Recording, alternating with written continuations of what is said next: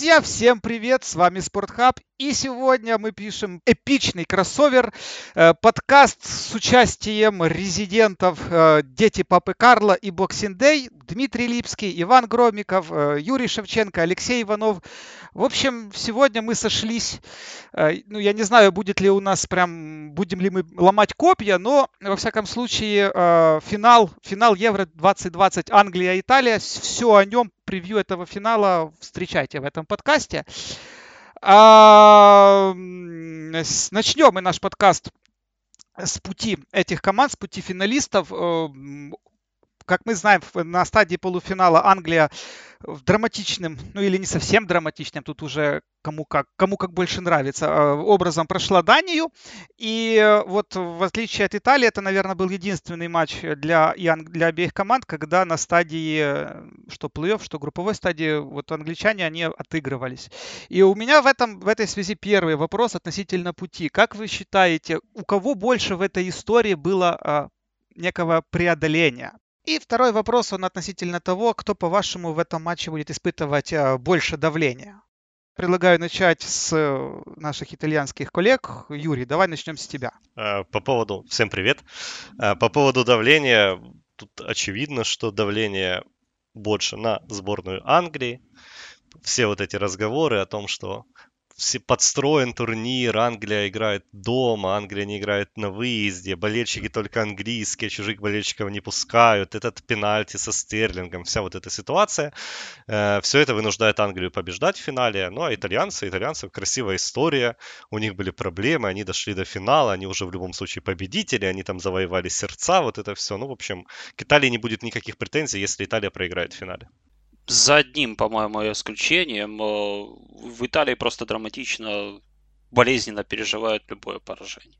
Тем более в финале, как бы там команду... Ну, Юрий, сколько мы с тобой раз говорили, да, о том, что э, когда все классно, и вдруг э, кто-то где-то оступился, какой уровень истерики. Ну, я об этом говорил Шарлатан, еще уволить и так далее. И так в самом начале Евро, да, что Италия в любом случае, когда Италия закончит выступление на Евро, это будет большая драма, трагедия.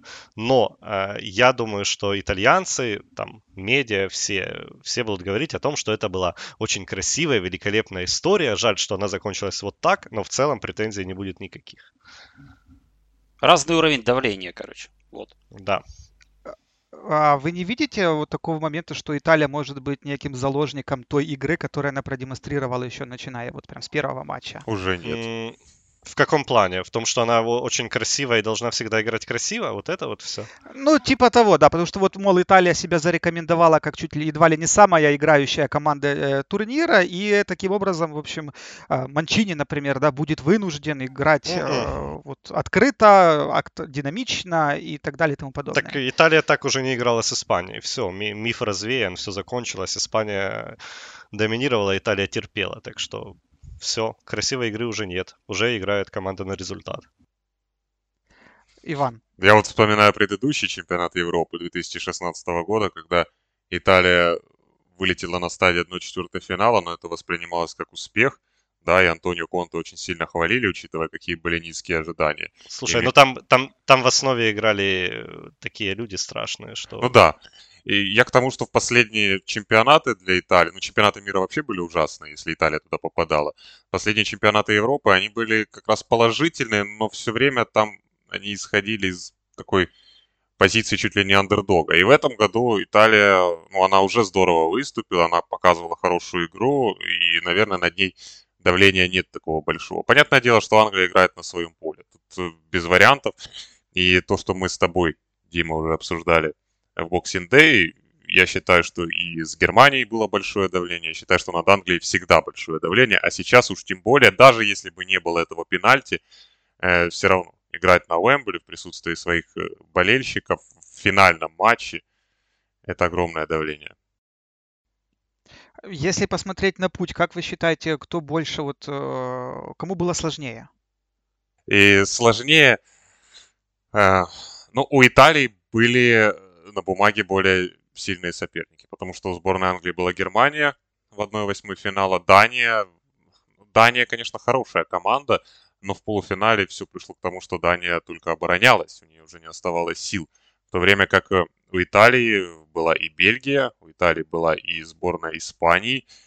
Э, я думаю, что вот возвращаясь к теме преодоления, у Италии было много преодоления, потому что поединок с Австрией складывался сложнее, чем ожидалось, и пришлось играть дополнительное время. Это тоже было своего рода преодоление. Преодоление было с Испанией в полуфинале, когда они наконец встретились с соперником, который не позволил им играть в свой футбол, причем с самого начала. И там уже вышли такие старомодные итальянские качества на первый план. У Англии преодоление, оно было не столько с качествами соперников связано. Мне кажется, Англия преодолевала свои собственные барьеры психологические. И победив немцев, которые... Ну, они не были не настолько... Они не настолько плохи были, как некоторые об этом говорят, но все равно это была победа, в первую очередь, вот такая, над собой. И э, с Данией то же самое, потому что пропустили впервые на этом турнире, но очень здорово отреагировали. Поэтому и у тех, и у других было преодоление, но немного разное. А соперники на бумаге э, чуть сложнее были у итальянцев.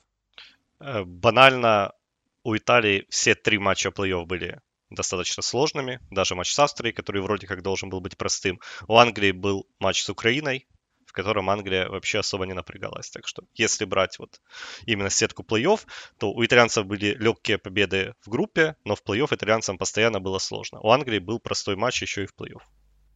В общем, если подытожить, э, Италия преодолевала соперников, Англия собственную историю. Италии было сложно из-за соперников, Англии из-за собственной истории поражений на определенной стадии, либо от соперников определенного уровня, репутации. Ну, вспомним Исландию, да, чтобы совсем не углубляться в древнее прошлое, вспоминать сборную Соединенных Штатов Америки и так далее, и так далее. То есть вот у каждого были свои проблемы, каждый их э, удачно преодолел. Убедительно ли? Ну, это другой вопрос. Кто-то будет его задавать? Ну, очевидно. Давай, давайте разбирать. А, насколько убедительно выглядела Англия. Ну, вопрос убедительности Англии, он же ведь э, стоит едва ли не с первой игры на этом турнире. Если даже не с первой игры вообще, пока вот, времен Саутгейта, вот, когда он только сборную принял. И вот все эти решения, которые кадровые он принимал, они же ведь, очевидно, все рассматривались там вот под лупой. И вот э, всегда, наверное, будет э, какой-то повод сказать, а вот он мог сыграть здесь или выпустить такого игрока, или сыграть здесь смелее, или, или еще как-то. Вот. И поэтому, наверное, в полной мере Саутгейтом, э, несмотря на то, что это тренер без э, большого опыта, вот с него прям очень большой спрос, и каждую даже полуошибку или даже несостоявшуюся ошибку, вот всегда она будет, э, любое решение всегда будет вызывать вопросы, и сказать, что там Саутгейт справился на 10 из 10, никто никогда не скажет, потому что всегда можно было поступить лучше. Ваня, ты помнишь, как звучала наша с тобой любимая претензия к Саутгейту после Германии? А, Он трусливо стал играть, а, э, не стал играть вперед, когда счет стал 2-0 с Германией. Да, То есть да. он трусливо отошел в оборону, хотя Стерлинг рвался в атаку. Давайте я скажу как человек, до того, как вы там начнете глубоко анализировать Англию, я скажу как человек, который смотрит со стороны. А, в матчах плей-офф у меня ни в одном матче не было а, вопросов и сомнений по поводу убедительности Англии. Ну, то есть ни против Германии, ни против Дании какие могут быть сомнения, что ну, эта команда сильнее, эта команда может побеждать? Ну... Англия как раз, э, если говорить об этих двух командах, э, команда, которая прибавляла по ходу турнира и особенно заметно, особенно существенно в плей-офф. Про Италию это сказать сложно, Юрий, согласись, да? Может ну, быть, ну, мы возвращаемся... соперников сказался, а да, а может быть э, тот факт, что Италия вот так мощно начинала, на таком уровне сразу показав командную игру, ну, ну, можно, наверное, на таком уровне только попытаться остаться, прибавлять еще. То есть вот э, этот зазор, да, который мог еще там могла еще Италия наполнить э, в своей игре после вот такого убедительного начала вообще турнира в целом. Он был, наверное, у нее поменьше, нежели у Англии, которая очень скромно, очень скупо начинала. Но у Англии это чувствовалось, это было заметно не только на бумаге, очень э, много было вот этих самых резервов, чтобы прибавить. Вот вопрос к Саутгейту был, сможет ли Англия это сделать. Способен ли Саутгейт э, использовать этот потенциал? Ну, плей-офф, по-моему, внятно дал понять, что да, способен. Да, вот претензии к Англии будут всегда, и побеждают они не так. Э, мне кажется, что Англия просто на протяжении многих лет, там, для экспертов или для нейтральных зрителей, она была очень удобной мишенью на таких крупных турнирах, потому что кого удобнее всего критиковать, да, что лучше всего заходит. Это критика какой-то звездной команды, которая не реализует свой потенциал. И как-то подсознательно все уже настроятся, что Англия пойдет по тому же пути. И когда они на стадии группового этапа побеждали не настолько убедительно, уже создался определенный такой нарратив вокруг сборной Англии, э, что она там, ну, в общем, она неубедительная. Да, хотя с первых поединков чемпионата и матч с чехами можно брать, и матч с хорватами, даже матч с Шотландией можно э, взять. Ну, было ощущение того, что Англия вот дает ровно столько, сколько необходимо, и она не собирается сейчас выкладывать там все свои козыри на стол. И команда в том числе и как-то практикуется, да, готовится к более серьезным соперникам, готовится где-то к этому терпению, к тому, как рассчитывать свои силы по ходу поединка. С Шотландией они тоже в конце не стали до последнего жать, да, до последнего поджимать. Э, сборную Шотландии, понимая, что ну ладно, пусть будет ничейный результат. Тем более, что Шотландия, в отличие от других соперников, какие-то моменты еще создавала у ворот англичан. И это с самого начала выглядело таким расчетом, кто-то скажет осторожным, но с другой стороны рискованным, потому что, да, если вылетать, играя вот так, то невозможно будет опереться на какие-то воспоминания, яркие поединки, если бы вылетели уже в 1-8 финала от Германии. Потому что команды, которые вылетали там в полуфиналах, у них были какие-то драматичные, красивые поединки. И команда 96 -го года, она была яркая там в некоторых матчах. То есть она оставила воспоминания. Если бы такая команда, как сейчас, вылетела раньше, чем э, финал, то она бы не оставила подобных воспоминаний. Поэтому Саутгейт тоже рисковал.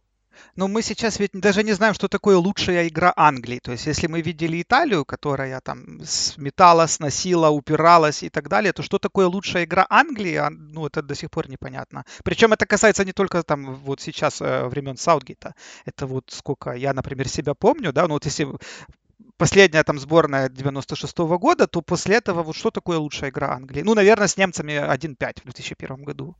5-1 подожди. Ну, а, пардон. Это все-таки победа была. 1-5 сразу. Ну, и а, просто они же играли тогда, по-моему, в Берлине. Да, да, они играли в Германии, выиграли 5-1, но это был отборочный матч. Был разгром Хорватии, опять же, в отборе. Это как раз отбор к миру 2010 года. И, скажем так, э, запоздалая месть за вылет э, от той же Хорватии в отборе к чемпионату Европы восьмого года, правильно? То есть тоже было ярко. Ваня, там Тео Волка, да, был звездой да. как раз, насколько я помню. Ну, да. где-то он в каком-то матче должен был быть звездой. Вот, то есть, как бы, да, насоберут, насобираются вот такие какие-то яркие вспышки, в особенности в том, что касается поединков, э, как мы видим, отборочных, финальных турнирах. Да. Ну, у Англии были приличные матчи на Евро 2004 мне так кажется. Да, э, по-моему, та же Хорватия. Швейцария, кажется, да, Хорватия, Хорватия та же. Э, это было классно, да, действительно. И да, даже с французами. Еще юный Руни, да, даже с французами. Ну, собственно, это тоже было очень давно. Э, мир 2010 мир 2014 можно вообще не вспоминать. Это, ну, конечно, жуткое выступление и по результату, и по игре. Евро 2012, э, матч со Швецией, да, вот такой яркий, там, драматичный, все такое. Ну, это все либо слишком рано происходило, либо все-таки драма какая-то завершалась не в пользу Англии, там поражение той же Португалии по пенальти после 2-2 на, Евро, там, на том же Евро 2004. Ну, я бы честно скажу, я честно скажу, я не недавно, кстати, пересматривал э, так называемый extended highlights э, в матче против Португалии 2004. Но ничего хорошим именно по игре мне там Англия не запомнилась. Э, просто вот Португалия... Результат, счет, э, отыгрались в овертайме, ну все вот это вот. Ну там подарили надежду. Большую часть, и... да, но большую часть времени там Португалия отбивались. просто да, отбивались, и там Португалия, можно сказать, даже доминировала. Хорошо, переходим к составам. Давайте перейдем к сравнению состава. Вот есть этот определенный парадокс.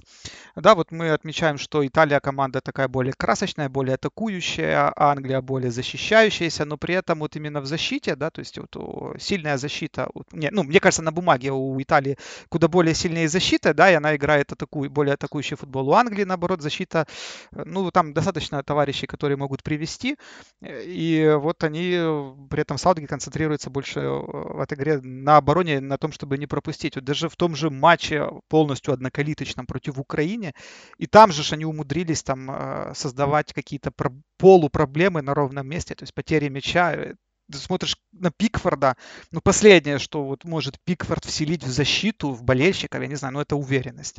Просто он постоянно вот эти крики какие-то там, э, я не знаю, вот это не к месту проявления вот этих эмоций, зачем, куда. Тут же пропущенный гол от Дамсгара, да, вот с э, Дании, там тоже к нему есть вопросы, и в этом, вот если первый, да, говорить о, вратарь, о вратарской линии, о защите, то вот здесь, как минимум, мне кажется, перевес Италии, он э, существенный. Юрий. Э, к Донаруме э, много претензий по его э, человеческим качествам и поступкам и решениям, да, и я думаю, что болельщики Милана не простят его даже в случае победы на чемпионате Европы, но по поводу игры на Евро абсолютно никаких претензий, отлично. Антонио Конте сегодня написал колонку для газеты Делла Спорт, написал, что Донарума один из трех лучших вратарей мира прямо сейчас. Но это спорное утверждение и можно дискутировать, но на Евро Донарума играет ну, практически идеально. Там, где нужно спасать, он спасает.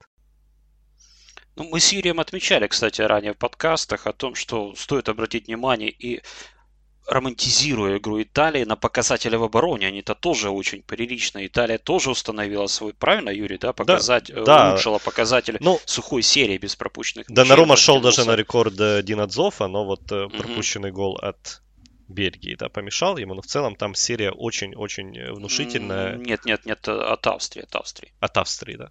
Да, да, да, да, вру. Ну, неважно. Ну, в общем, там в любом случае очень внушительная серия сухая и у Доннарума, и у сборной Италии, да, там тоже рекорд побит. Не только Но по при этом, при всем при побед. этом, да, вот такие авторитетные ребята в обороне у итальянцев, э, у англичан, вот такие парни, которым нельзя доверять, которые могут привести, но давайте вспомним, как э, испанцы забили. Угу, угу какой гол и через какую зону этот гол прошел, и кто в этой зоне вообще у итальянцев фигурировал. Так что, ну, давайте не будем так уж э, унижать английскую э, сборную и ее отдельных представителей в обороне, потому как Англия в обороне вот таких ляпов все-таки Стерлинг, да, вот выводил один на один Мюллера.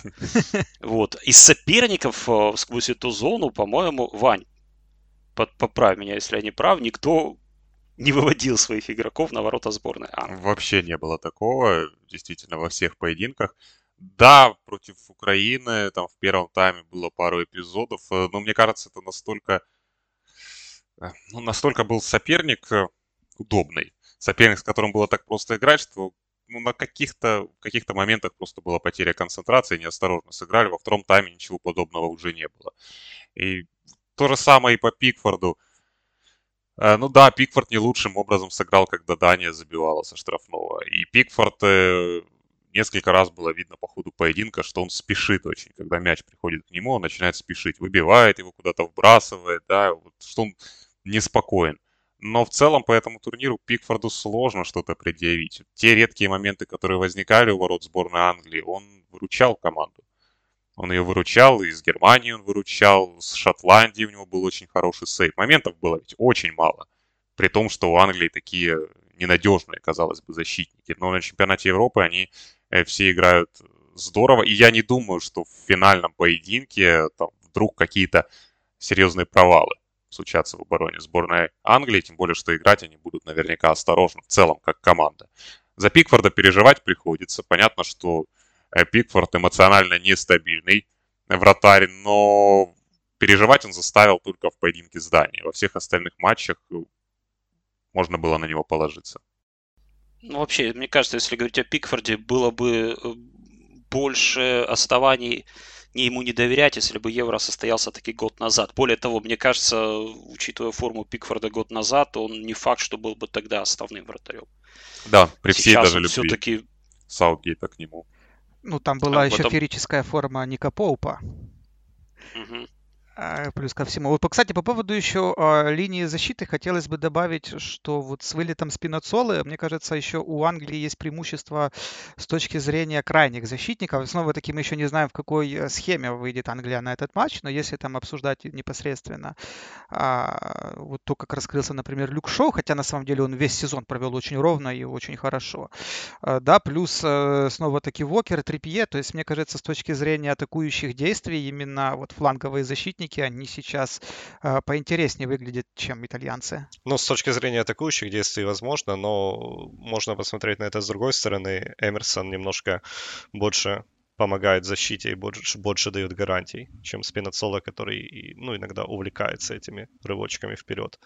Эмерсон, понятно, что ему, исходя из эм, стратегии сборной, ему тоже нужно играть в похожем стиле, но он банально он не умеет так хорошо подключаться к атаке, поэтому он будет больше оставаться сзади. Это, возможно, добавляет где-то надежности обороне даже. Иван, Алексей, вам есть что-то еще добавить?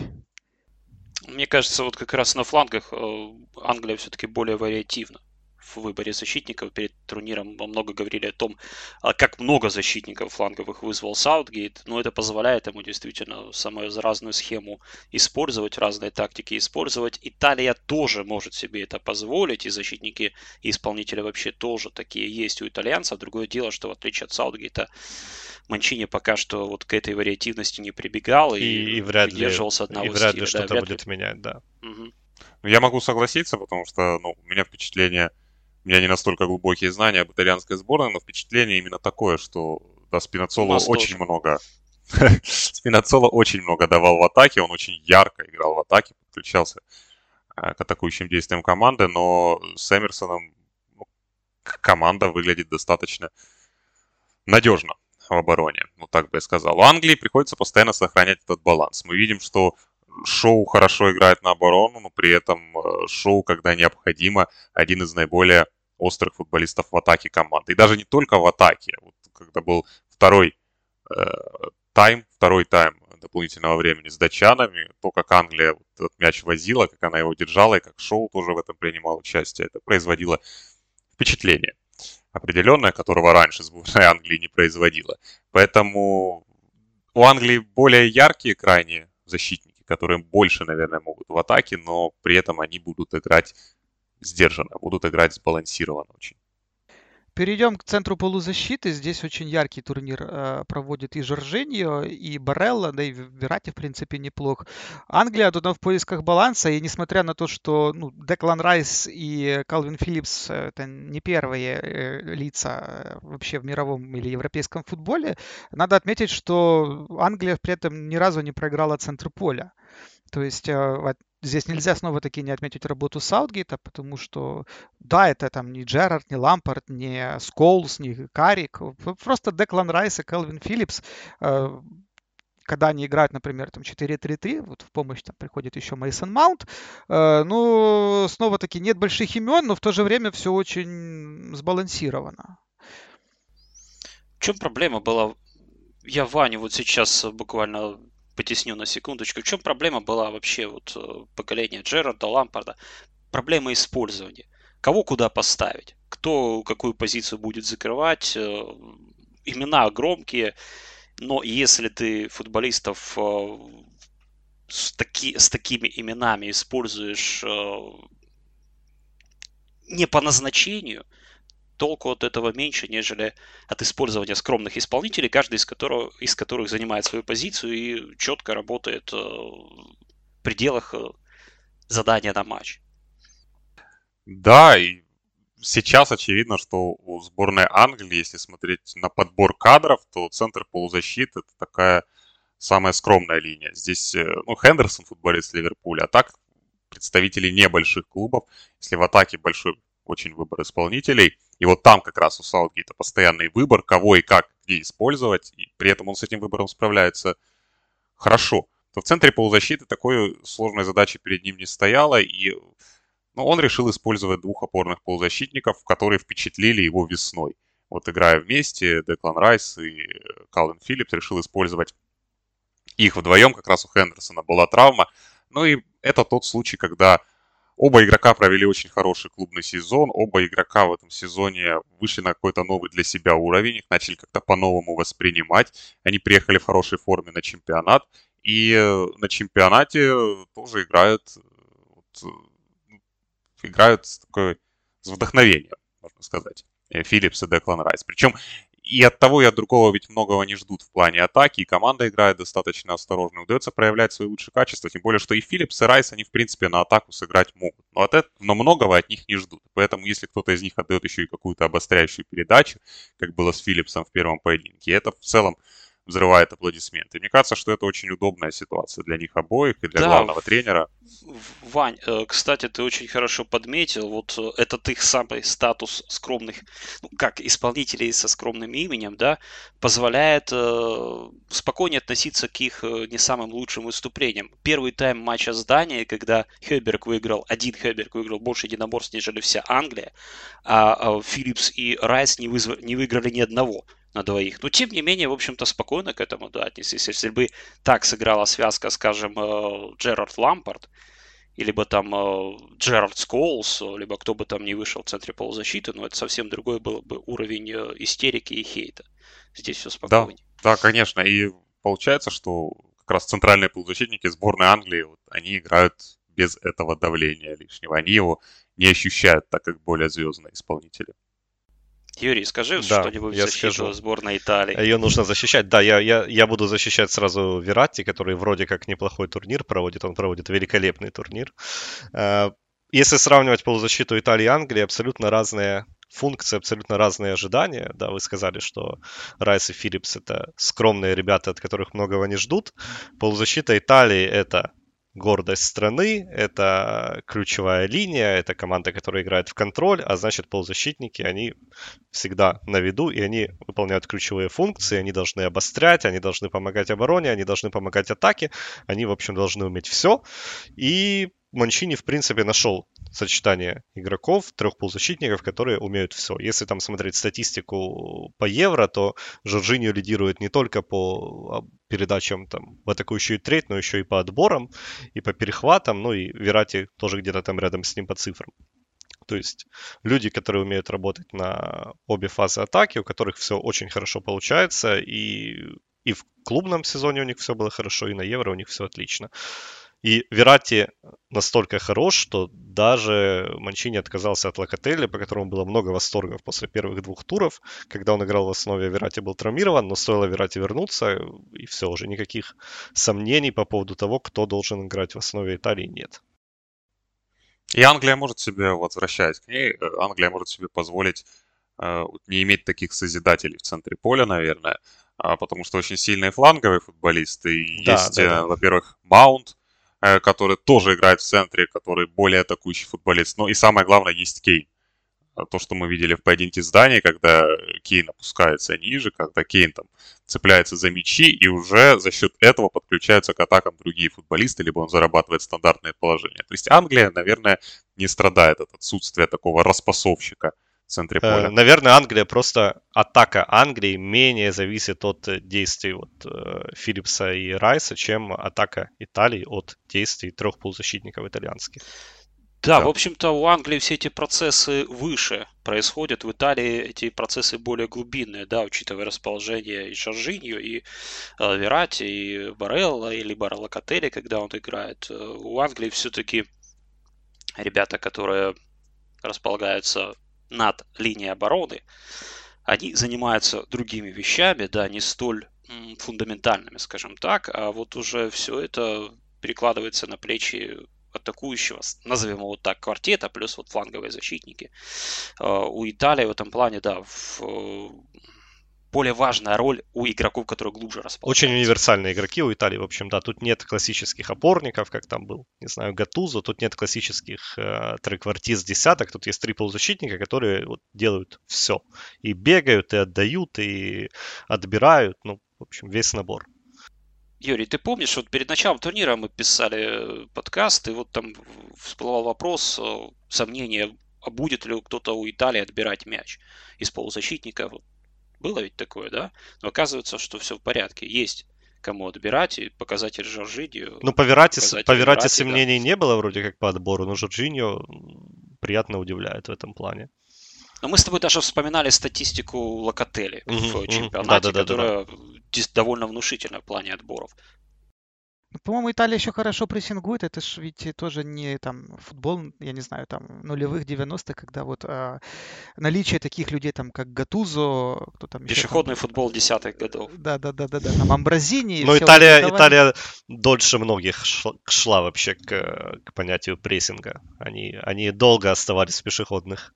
Так в этом смысле Италия, она наравне, мне кажется, с Испанией, вот она вот прессинг, да, вот отложенный прессинг, если мы посмотрим в целом на турнир сборных, мы видим, что это больше ну, прерогатива клубных команд, то есть это uh-huh, там больше оттачено uh-huh. и так далее. И в этом смысле, э, ну, Италия выглядит очень круто, но вот это то, что ее выделяет на фоне остальных. Я бы еще тоже нечто подобное мог бы сказать про Испанию и ее атакующие действия, ну, что там Испания там, как мне кажется, э, в клубном смысле, да, она очень классно играет вертикально в атаке, вот тоже для меня это открытием стало. Но вот Италия с точки зрения прессинга, она самая целостная, и это то, что ее выделяет прямо на этом турнире очень сильно, и добиться такого взаимодействия а, в условиях, когда э, там Манчини этих людей видит не каждый день, как а, там, то есть если там с Жоржиньо там играет там, ну, каждый играет в своем клубе, во всяком случае, ну, не имеет значения. Mm-hmm. Ну, вот, понятно, и э, здесь работа Манчини, она, честно, меня поразила в какой-то степени, потому что вот, э, ну, неважно, вот тот же Жоржиньо, например, да, вот он не, в конце сезона вышел тоже на первые роля в, э, при Тухеле, и мы видели как он хорошо отзащищался, например, в финале Лиги Чемпионов вместе с Канте. Там понятно, что все хвалили Канте, но на самом деле Жоржини отыграл очень круто тоже в том матче. И то есть не обязательно быть там таким тавгаем э, с подкатами вверху, внизу, э, ну, вот это вот все. То есть когда команда прессингует, то в принципе этого более чем достаточно, и не надо никаких, э, я не знаю, каких-то зубодробительных таких вещей, которые мы привыкли еще из бородатых. Ну, вообще, как Маурицио Сари говорил относительно Жоржини, если следить просто за ним, да, Юрий, так было, mm-hmm. то сразу видно, насколько крут это игрок и почему он крут. Он просто читает игру, и он ему не нужно, да, идти там в какой-то сверхэффектный, зубодробительный, как ты, Дима говорил, подкат, он вовремя выходит на соперника и просто отбирает мяч э, каким-то, может быть, совсем иногда незаметным движением, либо встречает соперника так, что отбирает мяч кто-то другой, и соперник просто попадает в ловушку. О, мы уже пришли к модному и... термину. Да, так э, вот это на самом деле очень похоже, ну, вот как в Челси у них было. Вот когда, например, вот э, Мансити строил свои атаки, у них же было так, что Канте играет выше, он встречает выше, и потом там он вступает в борьбу, идет какой-то отскок, какая-то борьба, и Жоржиньо всегда на подборе. То есть ему не надо там, хотя казалось бы, вроде вот номинально Канте это шапорник, а Жоржиньо вроде как человек, который должен играть формально выше, ну это когда мы про атаку говорим. А в защитном построении Канте играет очень высоко, он прям вот встречается, он бросается, он сразу вот идет за первой правой линии после форвардов. Вот Канте идет в лобовую атаку, Жоржиньо где-то ниже, он там уже на подборах. Или там, например, если идет длинная передача куда-то, там штрафную, там снова такие защитники выигрывают вверх, Жоржиньо опять на подборе. И вот эта вот роль, он, она очень органично ему подходит. В этом смысле, конечно, ну, если мы, возвращаясь к теме сравнения, да, то по, ну, на бумаге, во всяком случае, мне кажется, э, на бумаге преимущество Италии здесь значительное понятное дело, там футболисты Лица и Вестхэма, а там люди, которые выигрывают Спасибо. Кубки Чемпионов. Ну, за Вест. Ну окей, но это, но это достаточно Очень хороший футболист. Странное Нет, сравнение. Правильно, но оно, да. они, они абсолютно разные полузащиты. Их вот так вот сравнивать, сталкивать лоб в лоб, это абсолютно неправильно. Что общего у них? Э, ну и вообще, почему вот мне кажется этот турнир получается? Он действительно получается. Может быть, кому-то хотелось бы совсем другой финал по названиям. А, очень много команд, что я имею в виду, не сборных, а именно команд. То есть хорошо подготовленных, хорошо обученных э, команд, которые, в общем-то, своей игрой, умением менять игру, меняться в ходе игры, напоминают клубные команды, то, что для клубных команд типично, и то, что не всегда мы видим в футболе сборных, когда, ну, либо нет игроков, чтобы необходимую там структуру склепать, либо слишком много игроков на э, классного уровня на, одном, на одну позицию в, э, в конкурентах, чего нет в клубах, да, и нужно их разбрасывать по другим позициям, из-за этого страдает баланс. То есть футбол сборных очень часто это футбол сбродных, скажем так, и сборных э, иногда весьма символических. Вот в этом, на этом турнире достаточно вот именно таких действительно командных команд. И вот это объединяет и Англию, и Италию. Хорошая, хорошо поставленная игра. У каждого она своя. А, но каждый игрок на своем месте располагается. Каждый игрок идеально работает вот в этой всей системе игры своей команды.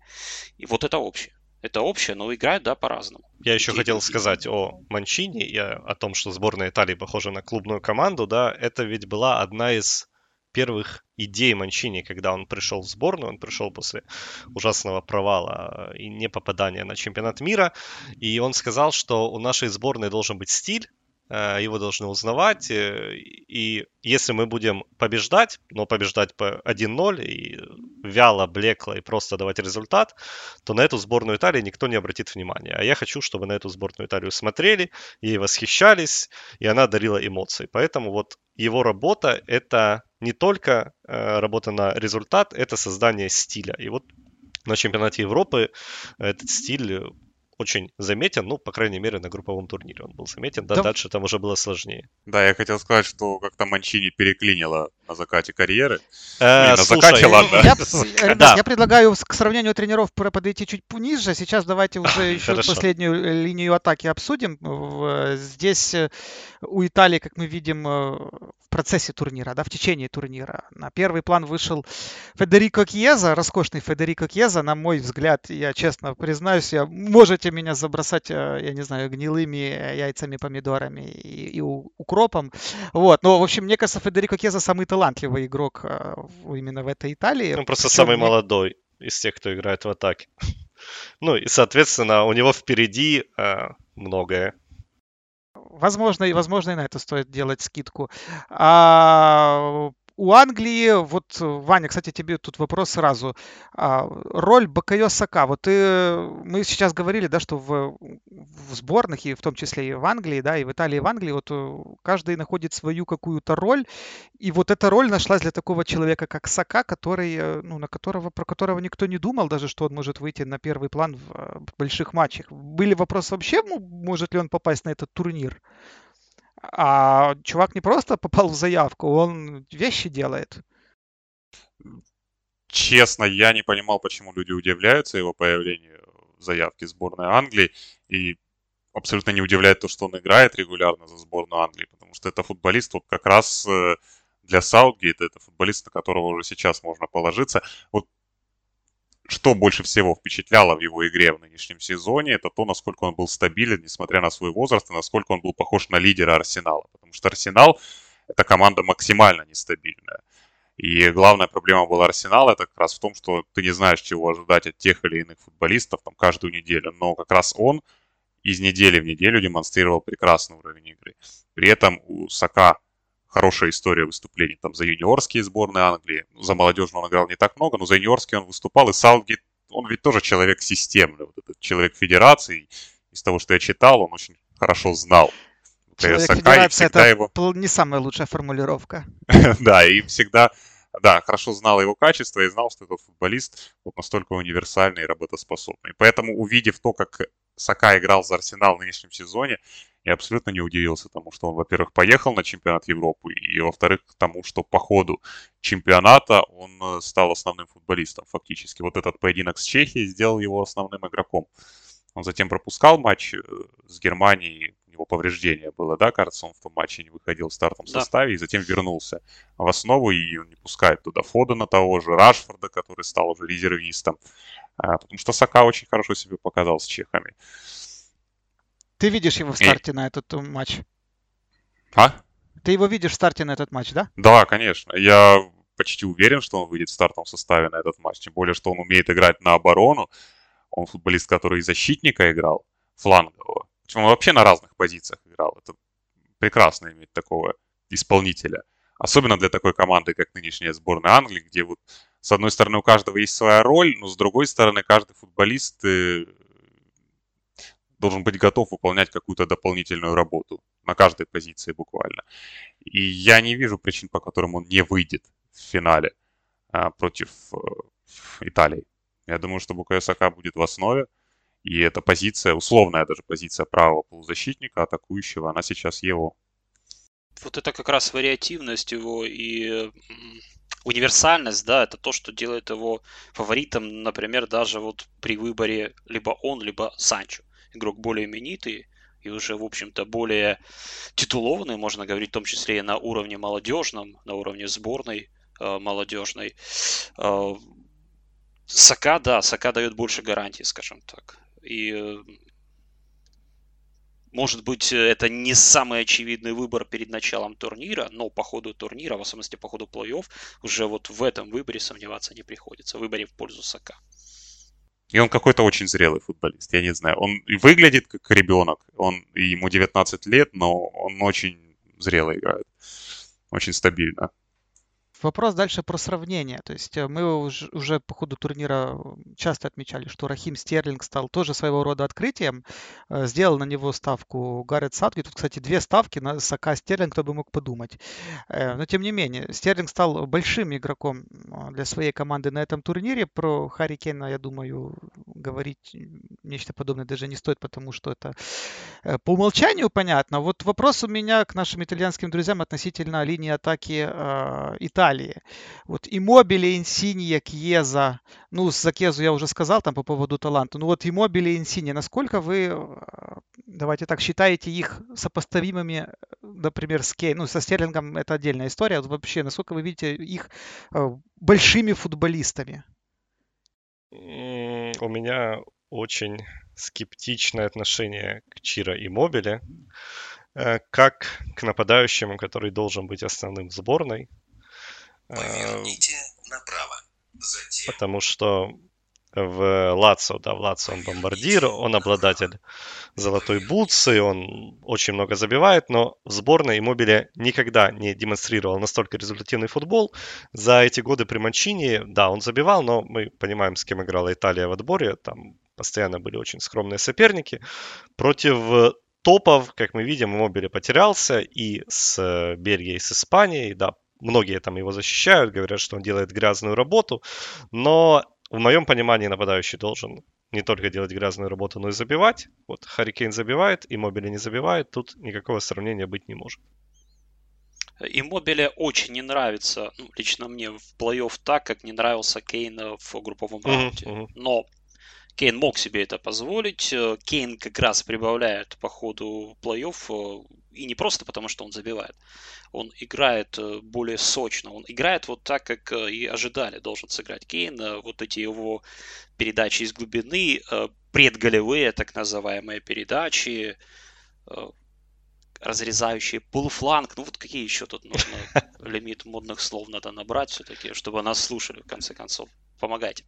У Иммобиля, вот Иммобиля все чаще напоминает неподвижного ну, как его фамилия переводится, не в буквальном смысле, но в смысле, наверное, бесполезности даже. Вот. И, ну, там э, многое рассказывает о том, тогда... что он открывает зоны, но это все, конечно, mm, можно ну, придумать оправдание, да, но на деле я не видел особой помощи. Да, Юрий, вот все-таки Иммобиле э, умеет играть э, совершенно на ином уровне. И в клубе он это демонстрировал.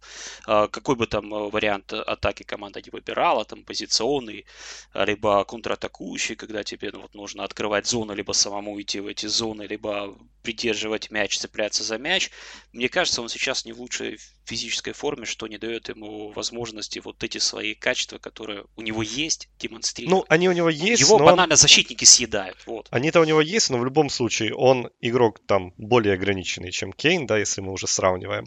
А, да, вдобавок, да, да, на, а вдобавок на этом турнире Мобили еще и не в форме. Ну, то есть вот тут все совпало, но проблема Италии в том, что менять Иммобили по сути неким, потому что Андреа Белотти, судя по всему, тоже не в лучшей форме. Он провел не лучший сезон, у него все очень было сложно сложно у Тарина, соответственно, все было сложно у Белотти. И нет никаких гарантий, что если выйдет Белотти, то что-то у Италии изменится в лучшую сторону. Ну вот это парадоксальная ситуация, да, у Италии всегда было очень много ярких нападающих, там, легенд, бомбардиров, но вот сейчас центр атаки это не самая сильная сторона Италии у Англии вот последние годы все было проще в плане выбора. Есть Харри Кейн, все понятно, он будет играть. Он центральный нападающий, он капитан команды, он а, надежда опора в атаке и так далее, и так далее, и так далее. Уровень его Э, общий уровень э, неоспорим. Вот в Италии все эти годы был вопрос Белоти либо Иммобили, Белоти либо Иммобили, кто же выйдет. Иногда э, даже вот вопрос был не в том, кто из них лучше, лучше да, а кто вот скажем так, кто менее плох вот на данный момент, вот тот и будет играть. Доходило вот до того, проблема. что если бы Евро был в прошлом году, я бы не удивился, если бы Капуто был бы основным да. нападающим сборной Италии, да. который просто отыграл очень сильный как сезон смешно, за Сосоло, да. да, и он мог вполне претендовать на место в основе. Вот этот сезон он провел слабее, и в итоге вообще не попал в заявку. Но это как раз вот и тоже говорит многое о том, насколько убедительны именно в сборной пилоте и мобиле. А, вопрос в догонку сразу по поводу а, вот э, резерва, да, кем усилять. То есть, если мы говорим про Англию, то мы видим, что здесь есть а, резервы, начиная от крайних защитников, то есть там может выйти условно Трипье, в середину там может выйти Хендерсон, Грилиш, э, там Фоден, тот же самый. На фланге есть кому выходить. В атаке, ну, ну, там Рашфорд, да, снова но мы, но мы поняли, мы поняли, что у Англии классный состав, крутой. Да, нет, ну вопрос... Я веду просто к тому, что э, кто вот э, по опыту, да, вот, вот по мере того, сколько вы следите за этой сборной, кто готов оказывать влияние именно в итальянской сборной? Потому что, например, вот э, сейчас такой вот э, вы проговорили... Выходя на замену? Да, просто вы сейчас, понимаешь, проговорили по поводу того, что вот смотрите, какие плохие там нападающие. У меня прям вот это так все прозвучало, что у меня вот такая мысль возникла, боже, может сейчас Манчини еще оставит Кьезу на скамейке, чтобы кто-то хоть вышел и как-то там разнообразил, усилил. Так мы об этом дальше. говорили, что Кьеза ну вот перед матчем с Бельгией и Испанией, э, мне казалось, что логичнее Кеза оставить в запасе, чтобы Кеза выходил, выходил, потому что вот Берарди вышел против Испании, и, усилил, и мы да. видели, как Берарди вышел, да, он вроде как у него были моменты, но мы видели, что у него с реализацией этих моментов. Поэтому это, ну, сомнительное усиление ну, что касается усиления Италии, то мы тут ждем каких-то вот этих неожиданных героев. Типа там вот Матео Пессина вышел, забил. Тут, может, не знаю, Гаэтана Кастровили выйдет, Распадори, там Бернардески неожиданно станет героем финала, да. Ну, сложно, ну, гарантий вообще на этом нет. Турнире, на этом турнире как раз таки игроки, выходящие со скамейки, у итальянцев вносили коренной перелом в игру. Это и забитые голы, это и э, голевые передачи, Кьеза, да, вот с э, Австрией, правильно? Uh-huh, с Австрией uh-huh. вообще оба мяча вышли, забили футболисты, которые вышли на замену, правильно, Юрий? Да. Кьеза да. и Песина. А, вот, э, поэтому, как бы, да, у итальянцев может быть по именам здесь все скромнее, вот как в полузащите Англии в центре по именам все скромнее, чем у Италии, но тем не менее они э, умеют приносить пользу. И самое главное, Роберто Манчини знает, кого и когда Э, задействовать, э, в какой момент выпустить. Да, были там по ходу турнира претензии, что, может быть, не совсем там кого-то выпускал вовремя, нужно было минут на 10 раньше, но, тем не менее, и запасные итальянцев тоже влияют на игру. Вот и Кьеза, выходящий на замену, тоже вносил. Э, делал игру более, да, положительной, скажем так, в этом плане. Может быть, Берарди, да, вот как раз выйдет на замену и тоже сумеет вот при всем своем скромном статусе оказать существенное влияние на исход финала. Так что у Италии не все так плохо. Мы больше говорили именно не о форвардах в целом, а конкретно о форме иммобиля. Вот это то, что беспокоит больше всего. Форма центрального нападающего, и ему, по сути, нет альтернативы, нет замены потому что Белоти, в общем-то, он ничем не лучше, а ставить центр, например, Инсини, это все-таки ну, это, это непонятные эксперименты, это непонятная И делать позиция, ли это в финале, разумно И никто ли этого правильно? делать не станет, скорее всего, да. А, хорошо, переходим э, к тренерскому мостику. А, вот я уже выше сказал про Испанию, да, что мне, ну и про Италию сказал, что вот это для меня обе команды, которые играют в такой клубный футбол. Но на самом деле, если мы посмотрим на тренеров, то и у Луиса Энрике есть э, серьезные успехи на клубном уровне. То же самое можно сказать где-то и про Манчини. Ну, на мой скромный взгляд, это вот, наверное, два лучших тренера этого Евро э, с точки зрения и регалий, и вообще проделанной работы на турнире. Э, вот. И вот тут вопрос у меня к Ивану относительно вот Гаррета Са Саутгейта. А, Ваня, скажи, вот как ты видишь э, Саутгейта как э, а, с точки зрения да, у, них, вот у Англии есть определенный рисунок. Она будет придерживаться этого плана до победного конца. А, вопрос вот влияния на игру во время матча. Чем тут может удивить Саутгейт, если у него пара каких-либо, а, я не знаю, козырей в кармане, кроме как первой замены Грилиша? Как, в общем, мы видим это на этом турнире.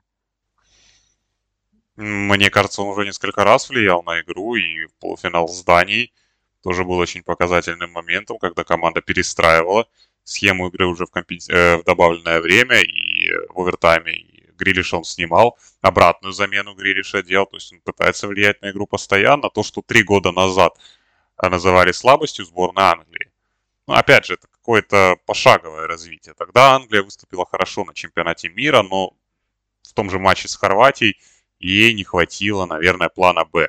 Да, не удалось отреагировать на действия соперника, когда Англия уже потеряла контроль над игрой, не знали, что делать в такой ситуации. Сейчас, ну, все эти варианты играть в 4 защитника, либо в 5 защитников, вот они вроде бы на поверхности, и нельзя сказать, что в этом есть что-то гениальное, потому что большинство тренеров, мне кажется, когда игра идет плохо, или когда им нужно забивать, или ситуация требует каких-то действий, они меняют схему игры в обороне. Это уже отработанный вариант для всех, но в случае со сборной Англии это выглядит наигранным, это выглядит каким-то слаженным, и есть футболисты для того, чтобы реализовать и тот, и другой игровой план. И мне кажется, что как раз действия Саутгейта по ходу матчей, и не только его действия, наверное, действия всего тренерского штаба, они производят э, очень хорошее впечатление на этом турнире. Я так понимаю, что э, немало влияет на них и Стив Холланд, э, помощник Гаррета Саутгейта. С Холланд, который Челси работал много лет и работал с очень успешными тренерами. И виден почерк некоторых этих тренеров, даже в тех решениях, которые принимаются по ходу матча в сборной Англии. Вот, э, реакция Холланда в 1-4 финала, когда был забит третий мяч. Да, все радуются, а Холланд первым делом показывает, что нужно убирать футболистов, которые на карточках. Э, вот э, идея с заменой Грилиша обратной. Далеко не все тренеры бы на это пошли. Это было рискованно по-своему, потому что если это не сработает, то Саутгейт будет выглядеть глупо. А с другой стороны, решение само по себе логичное. Он убрал, он хотел укрепить оборону, выпустить еще одного защитника – и убрал того атакующего футболиста, который хуже всех играл без мяча, который хуже всех отрабатывал при потере команды мяча.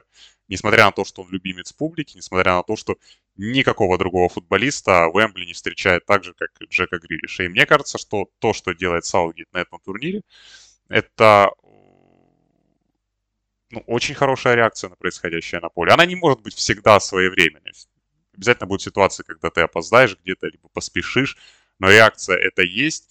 И э, самое главное, что он не боится принимать решения, которые будут непопулярны.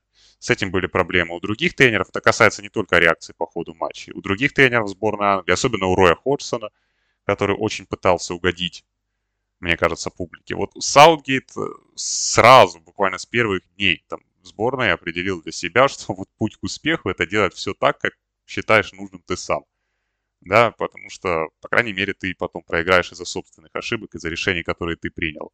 И Саутгейт следует этому. На этом чемпионате он максимально непопулярные решения принимает с самого начала, и пока все они работают. Может быть, они не сработают в финале, но этот путь уже пройден, и нельзя не отмечать его действия. Ребята, относительно Манчини, я так понимаю, что сейчас вся Италия готова там простить ему какие-то, а, возможно, не, сам, не самую выразительную работу на клубном уровне, где-то какие-то проблемы. То есть сейчас он, наверное, воспринимается как, ну, едва ли не главный герой нации. Абсолютно верно. Вообще выступление Италии на чемпионате Европы воспринимается ведь в Италии не только как просто спортивные соревнования. Это у них э, возвращение к нормальной жизни после полутора лет пандемии, ужаса, страданий. Сейчас Италия приносит радость, зрители на трибунах, вернулся нормальный футбол, и вся Италия наблюдает, вся Италия забыла о проблемах, э, вся Италия поглощена вот этим выступлением команды на Евро, и, в общем, это все преподносится как такой большой, важный, не знаю, социальный проект. Все вот это вот взлет Италии, тем более после провала э, Вентуры, еще это возрождение сборной сюда присоединяется. Ну, в общем, там очень-очень э, хорошая атмосфера именно вокруг национальной команды и полное единение страны. Ну, а Манчини главный герой. Ну-ка, естественно. Манчини это, да, там носят на руках.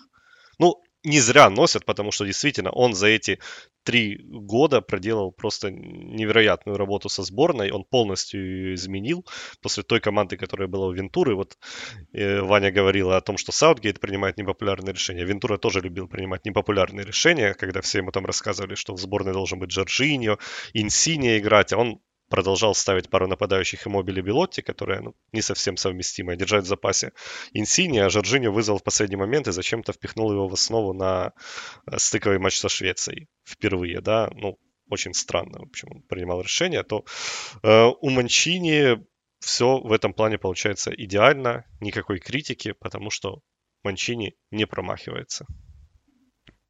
Ты говорил, что стиль стал очень важен для Манчини. Я помню там Манчини более раннего, да, и, ну, стиль для него имел значение, как он выглядит, да, но когда речь шла об игре команды, там и Манчестер Сити, я помню, что главная претензия к Манчини это всегда было то, что он не реализует там атакующий потенциал этой команды, что он очень-очень прагматичный тренер. Вот в какой момент Тебе это ничего не перелом... напоминает? Да много. Саутгейт и да. Англия сейчас. Да, конечно. То, у тебя та же самая претензия. Проблема в том, что и для Манчестер Сити это были первые большие победы вот этого Манчестер Сити. Англия сейчас может быть на пороге вот своих первых больших побед спустя вот те самые пол, полвека, да, после того самого 66 -го года, когда все-таки не удалось эту самую династию, скажем так, победителей выстроить, вот, и ограничило все этой победой. Поэтому, да, вот, наверное, в этом что-то есть, что тренеры идут э, вот таким путем, когда у тебя нет опыта побед больших, ты думаешь о том, что нужно выигрывать трофеи прежде всего. И ты, и тебе претензии одинаковые предъявляют. У тебя есть хороший атакующий потенциал, а ты его не хочешь реализовывать тебе хочется побеждать прежде всего. Здесь напрашиваются, кстати, аналогии, да, по поводу, вот мы сказали, что Саутгейт доверяет там э, вроде как Сака, да, который, казалось бы, ну, не самый статусный игрок в этой сборной. Тот же Стерлин, который вроде как потерял уверенность а, и место в основе Манчестер Сити, да, то есть, ну, он ставит на, так на более проверенных людей. Ну, мы вспоминаем, когда Манчини работал в Манчестер Сити, и когда нужно, нужно, нужно было добиваться результатов в больших матчах, мы помним, что на первый план выходили а, Барри, Де Йонг, Джеймс Милнер. То есть э, покупали там больших игроков за большие деньги, но когда дело доходило вот именно, ну, вспоминаем ну, преснопамятный матч с Ман Юнайтед, да, вот этот 1-6. Ну, погоду делают просто там Барри, Милнер и, э, и Дейон. Ну, то есть и Дейон, которые там это все как бы... Э, он выходит с таким стартовым составом, чтобы в первую очередь вот сыграть прагматично, сыграть э, от, э, скажем так, сильных сторон своих э, вот, лидеров э, и лидеров команды, то есть лидеров в раздевалке. И в этом смысле, да, где-то Саутгейт, вот, в общем, напоминает здесь. Манчини.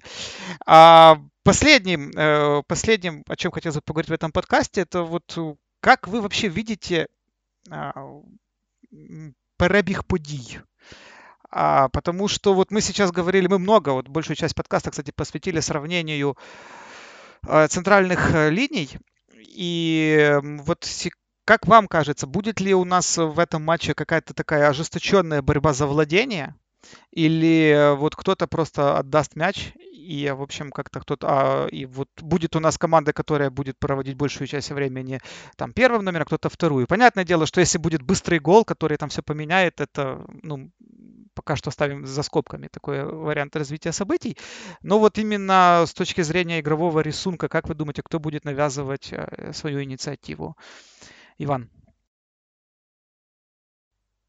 Хороший вопрос, на который у меня нет ответа. Ты сказал о том, что э, да, оставим за скобками этот вариант, э, что кто-то забьет быстрый гол, потому что мы уже смотрим на этот вариант как на какой-то фантастический. Все приготовились к очень осторожному футболу со стороны обеих команд.